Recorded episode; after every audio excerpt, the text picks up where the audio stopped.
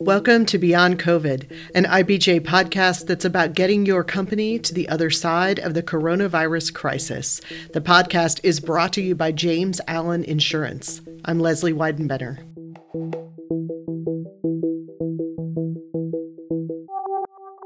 One key to being ready to restart your business when the economy restarts is surviving the shutdown to begin with. The folks at Indy Chamber recognized that reality early on and launched a rapid response hub to provide information and answers to local companies.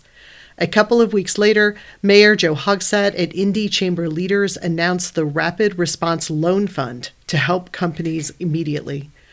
We wanted to know more about how that effort is going and who it's helping. So I talked with Indy Chamber CEO Michael Huber about the programs. Michael, thanks so much for joining us on the podcast today. Thank you, Leslie. So the Cham- Indy Chamber has been doing just a ton of stuff in reaction to what's going on with the pandemic. I wondered if we could just start by you giving us a little bit of an assessment of how you think small businesses are doing right now.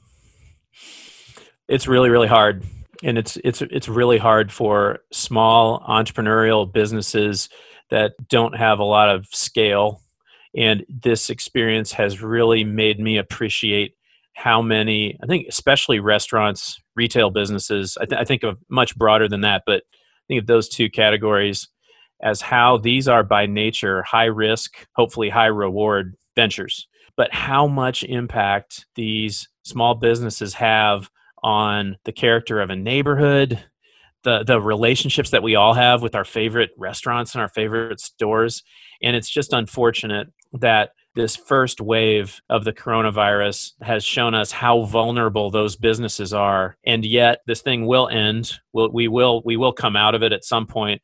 Indy chamber is trying to help as many of these businesses as possible survive and get through this. And i know that i will have a deeper appreciation for this sector when this is over. I want to get into a lot of the details, but one of the first things I want to do is find out when did you realize that Indy Chamber needed to have a response?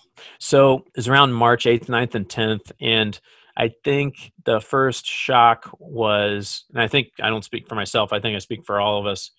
It really got real when we realized the Big Ten men's basketball tournament, the rest of it was canceled the NCAA basketball men's regional that was going to be hosted here when then the NCAA tournament was canceled. And you started seeing cancellations by major conventions because on one hand, while we're very blessed in Indianapolis to have a diverse economy across many sectors, there's no question that we punch far above our weight, punch far, far above our population as a convention and sports city. And we started getting calls, the Indy Chamber started getting calls immediately. Many restaurants, retail businesses, services businesses that were going to either shut their doors, severely restrict their hours, and we shifted into high gear over that weekend, um, get, get, getting all these inputs from businesses that were closing or, or going through major changes we decided the first thing we needed to do is, is put up what we call the rapid response hub because the information was changing by the hour in some cases.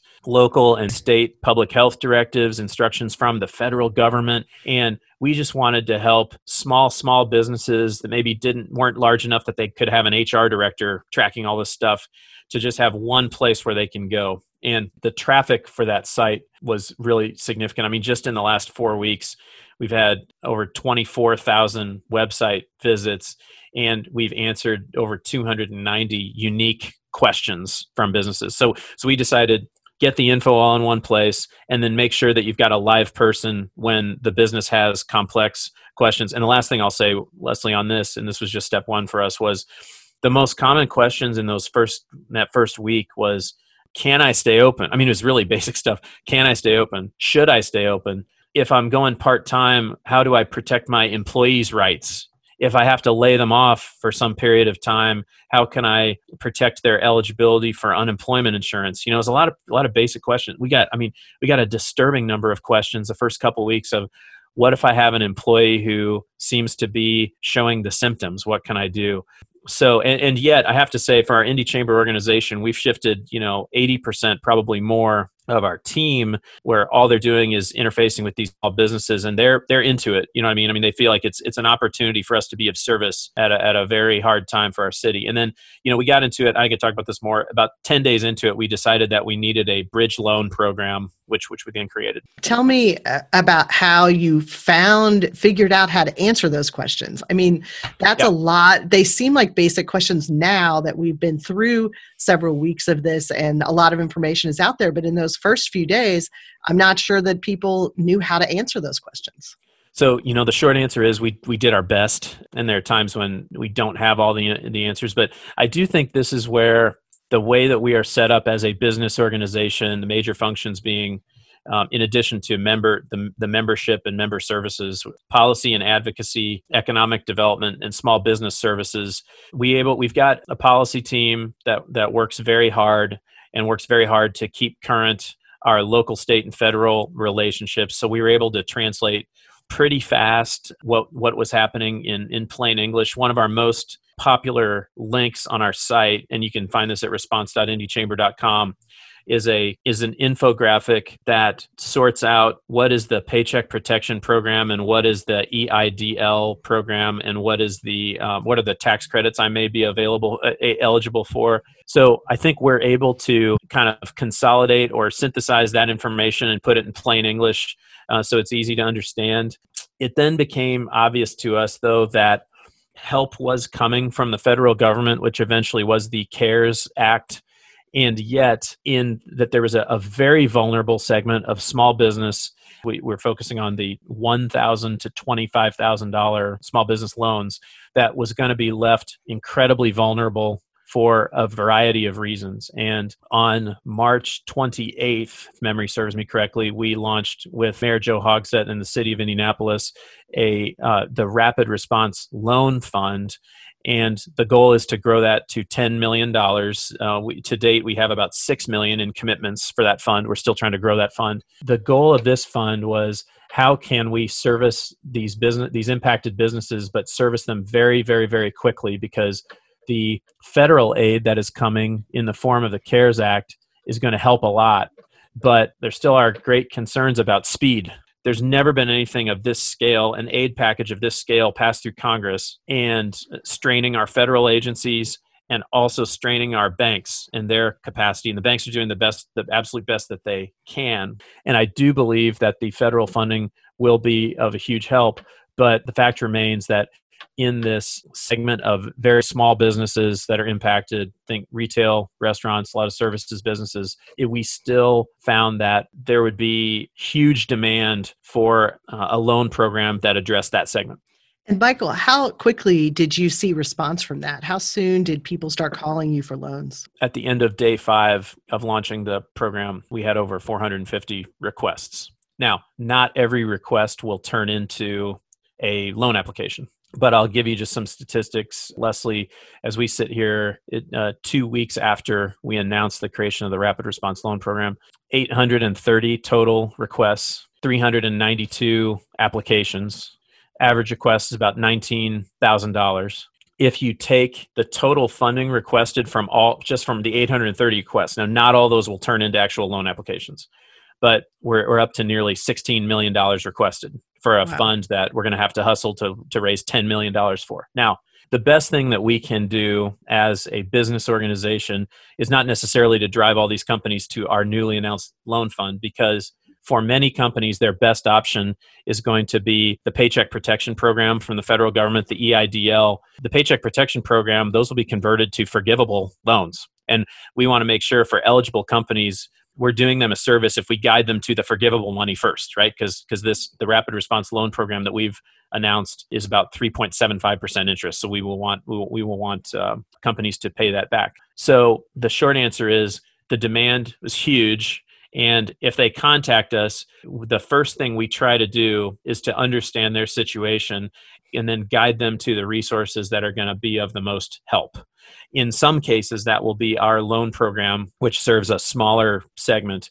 In some cases, it will be helping them understand the federal resources and there are definitely multiple streams the best thing that a lot of these small businesses can do is call their banker first and and and that's that's maybe the most common advice that we are giving right now when companies contact us to try to sort out their options but for for small businesses that are in need of bridge capital between one and twenty-five thousand dollars, our uh, this loan product we've announced might be the best bet. And we're even finding for some companies who are eligible for federal dollars for the PPP dollars that our rapid response loan fund can be a good bridge to buy them you know four or six or eight weeks just to stay afloat until the time when they can access the, the federal dollars. So we're very we're grateful to mayor hogsett's leadership. We're grateful to the private sector companies who who have funded our loan program. And, and the goal is to get uh, to $10 million and beyond. Okay let's take a quick break to hear from our sponsor. This is beyond covid As you work your way through the pandemic crisis, would your business be ready if this happened again? James Allen Insurance offers comprehensive and customized pandemic coverage for business, including recovery of lost revenue. Learn more at jamesalleninsurance.com. Let's get back to our conversation with Michael Huber, the CEO of Indy Chamber. And so, have you started approving loans? We have, yes. In fact, last week closed 22 loans um, amounting almost $400,000 in funds. As I speak right here on a Monday morning, we have an additional 80 in underwriting. And so we have shifted. I mean, again, our Indy Chamber sales and marketing team, they're spending most of their time calling companies and advising them our events people. You know we don't we don't have a lot of live events. Ibj is not doing live events now. We're all of us are doing virtual events. We've got them servicing companies. We've got our economic development team processing loans. So we've just shifted the majority of the organization to all they're doing is servicing small business during this time. And give us a sense of what would be a, I, I know the businesses are so different but what are some examples of the kinds of businesses that are most in need of the bridge loan program that you're doing? yep.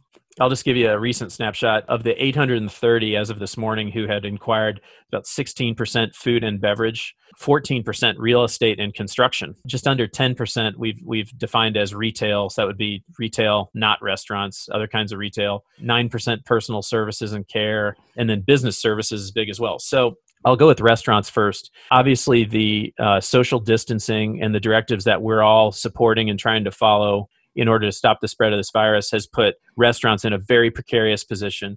And I would say with the restaurants that we've been working with, many have closed their doors and they're not sure if they're going to come back, which is tragic. Many have closed their doors in the hopes of coming back, and we're trying to work with them. Among those who have closed their doors in the hopes of coming back, there are issues of how do they protect their employees' interests because a lot of times they, they might they might have had to have reduced the hours or furloughed their employees, but they want they're they've got really good staff and they want to keep those staff and they want to know what their options are there. Many of them have uh, done some creative shifts to carry out. We've had uh, some restaurants, as, as you're probably aware, have even shifted into more of a grocery kind of business. They're going through their inventory, but just to, in order to keep the lights on and survive. I think the two most common things we're finding is guiding them to the federal resources that they're eligible for is number one and then if there's additional bridge capital that is going to help them just just survive the next several weeks our rapid response loan product might be a good fit for them as well the other thing that we find ourselves doing is on the hr or human capital. And they're just practical questions about what can what can i do with my employees? And we've done a few specific things. We have put up job boards on our response.indychamber.com with a growing number of companies that are hiring obviously we don't we're not the workforce investment board you know em- employment agency but um, employ indy led by Angela Carr Klitzsch has been a great partner in that work as has ascend uh, the private sector funded organization led by jason kloth in our what resources can we route you know impacted employees to and then we closely monitor what the state's doing with unemployment insurance because obviously nationwide the unemployment insurance rolls have increased significantly in our state. They have significantly too. But i think the common thread is for all of these businesses that are trying to hunker down and just survive the next several weeks we want to do as much as we can. It's becoming increasingly clear that it's not going to be like we flip a switch and oh we're back to work and we're back to school and we're doing everything we used to do and we're going to concerts and games it's going to be something like okay everybody we're entering phase one now these activities are okay okay everybody it's phase two and so I see us and many others, but I see us being interpreters of that public health information because we are gonna we are gonna climb out of this. It's only a matter of time. So it sounds like you think a lot of what you guys are doing is going to evolve just like everybody else is evolving. I think so. This and and then I, I, think all of us have to be really open and just know that the world is going to look different even in eight weeks or whenever whenever that this kind of phase one return and as a as an organization just trying to be open to that I, and, and you, you know people are asking well what what do you mean by that the precarious position of these small businesses is one that i'm going to think differently about for sure. What are the community supports that are available for these entrepreneurs that weren't there before that we could tap into to absorb the blows of another pandemic? I do think it's interesting. Most of us really had no idea. We have always known that restaurants, for example, work on very slim margins. Yes. But you don't really think about that until the moment comes when everything gets shut off. Yeah. I mean, a JP Morgan Chase study that we cite regularly says it's a staggeringly high percentage of small businesses, and I know this is many restaurants that keep 15 to 30 days cash on hand on average. No. So, what are you advising small businesses to do to get ready for however this rollout of the economy starts? So, we we've tapped into other resources as well beyond far beyond our staff resources to answer more complex questions from business. And the Kelley School of Business, um, the Kelley School in Indianapolis, Dr. Phil Powell has brought to the table different faculty with expertise in finance, operations, marketing, uh, and they've been such a great asset. So, Phil Powell, I'm going to give advice that I've heard him give, and that is just survive, but also optimize, clear clutter, and that's both physical clutter and mental clutter because now now is the time. So and i know this is stating the obvious but it's like it's an ideal time to get leaner. And these decisions that maybe that all of us because i do it that all of us might defer toward another time. Those two projects just in the back of your mind that for five years you knew you needed to get to. That might be, you know, uh, organizing your accounting information. It might be literally clearing clutter that you don't need anymore. Now is the ideal time to do those things so that when we do have a return to business, you have fewer distractions as a business owner that you can focus on the absolute essentials. And then you also find, I, I will say this too, not everybody can afford what I'm about to say, but trying to be of service to somebody else and trying to be of service to your community because a crisis like like this brings about all this stuff that I can't control and scary information that I can't control. And there's something about human psychology though, where if I can just be of service and just serve one person or just serve my neighborhood or serve one business in need, it just helps me cope with all of the unknowns. So in addition to getting leaner, clearing clutter, if you have if you have the additional bandwidth to be of service, I just find that to be psychologically healthy. I think it's fascinating all of the ways that lots of small businesses have found to try to be helpful. Oh man, I you know we're using the hashtag Indy Cares, Leslie hashtag Indy Cares, and that's not a chamber thing. It's a lot many organizations using it, but it's like the stories are amazing, like what Sahm's is doing, and you all have reported on Sahm's as a restaurant and how they're delivering food to people in need. The Hi-Fi uh, music venue in Fountain Square. This is at a time when no one is doing live music anywhere and and the hi-fi is having to make all these really hard decisions about their business and they're doing care packages for first responders doctors and nurses and emts and you know they don't I mean, they're having enough challenges with their business, and for, for them to make the effort to do this, uh, Nine13sports, the, the kids riding bikes nonprofit that uh, does so much great work in our schools, has gone just shifted its entire operation to food delivery for those in need. And those stories are all around us. That's one thing that in a crisis like this definitely keeps me inspired at a time where I need some inspiration.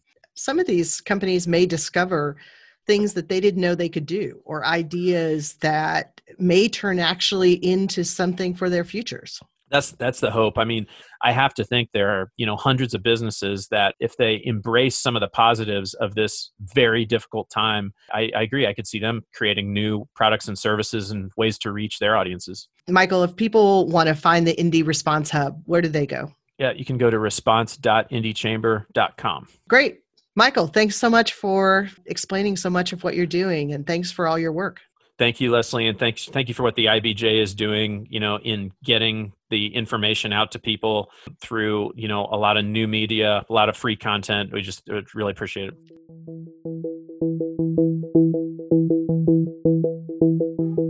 Thanks again to Michael Huber. Let's check in now with IBJ reporter Lindsay Erdody about the latest in COVID in Indiana.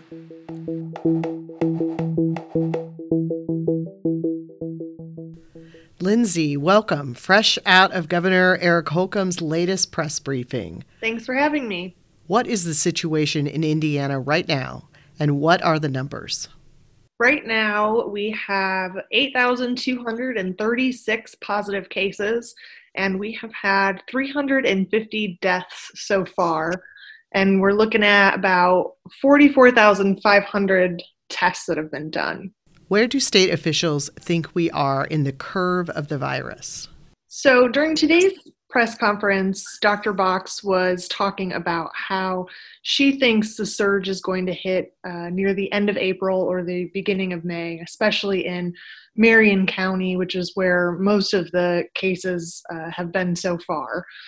Uh, that goes against another projection we saw earlier today that was suggesting that in terms of our hospitalizations that we may have already hit our peak but they're saying that you know some of those national projections are looking at the nation as a whole not necessarily indiana specific and some of the indiana policies uh, that governor eric holcomb has put in place and that's what they're using to model their estimates it doesn't sound like Governor Holcomb or state officials are ready to start lifting any restrictions yet. I don't think so. We're going to hear more about that later this week, and I'm sure they'll watch the numbers this week. Uh, but even when we get to that point uh, today, Governor Holcomb was talking about how mm. it's going to be um, kind of a stair step approach to getting back to loosening some of those restrictions, but you know, as of today, he's not there yet.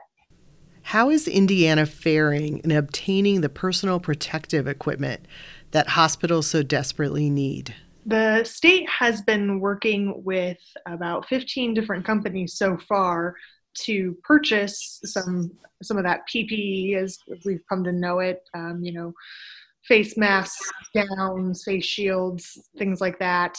And so far, the state has purchased 1.9 million pieces of um, these types of items that they're distributing on a daily basis. And they've also had about uh, 440,000 pieces that have been donated to them from various companies that they're also working to distribute. And they made it clear today that, you know, if any other company that they're not already working with is producing these types of things or wants to be producing these types of things, they would like to hear from those companies. So these are Indiana companies producing supplies. How many of them have switched to these products from something else? Uh, most of them have, yes. These are all Indiana companies, and um, some of them are doing things that may have already been somewhat similar. Uh, you know, for example, there is a company here in Indianapolis that was uh, making um, eyewear specifically for customers with larger heads. and they've shifted gears now to producing goggles and safety glasses and shields and those types of things. So that's, you know, somewhat along the similar lines. But other companies were uh, producing things for automotive companies or were um, making furniture pieces and they've also shifted gears now to being able to produce uh, you know some of these other things like gowns and masks and whatnot. Thanks for the update lindsay. We will see you soon. Sounds good. Thanks Thanks for tuning in to this second episode of the Beyond COVID podcast, brought to you by James Allen Insurance. You can find all of IBJ's coronavirus coverage at ibj.com/slash coronavirus. And make sure to check out this week's episode of IBJ's original podcast, aptly named the IBJ Podcast, hosted by Mason King. This week, Mason focuses on the perils of working at home when you have kids and a spouse and others all vying for workspace and attention. Tune in next Tuesday for another episode of Beyond COVID. In the meantime, be safe and have a great week.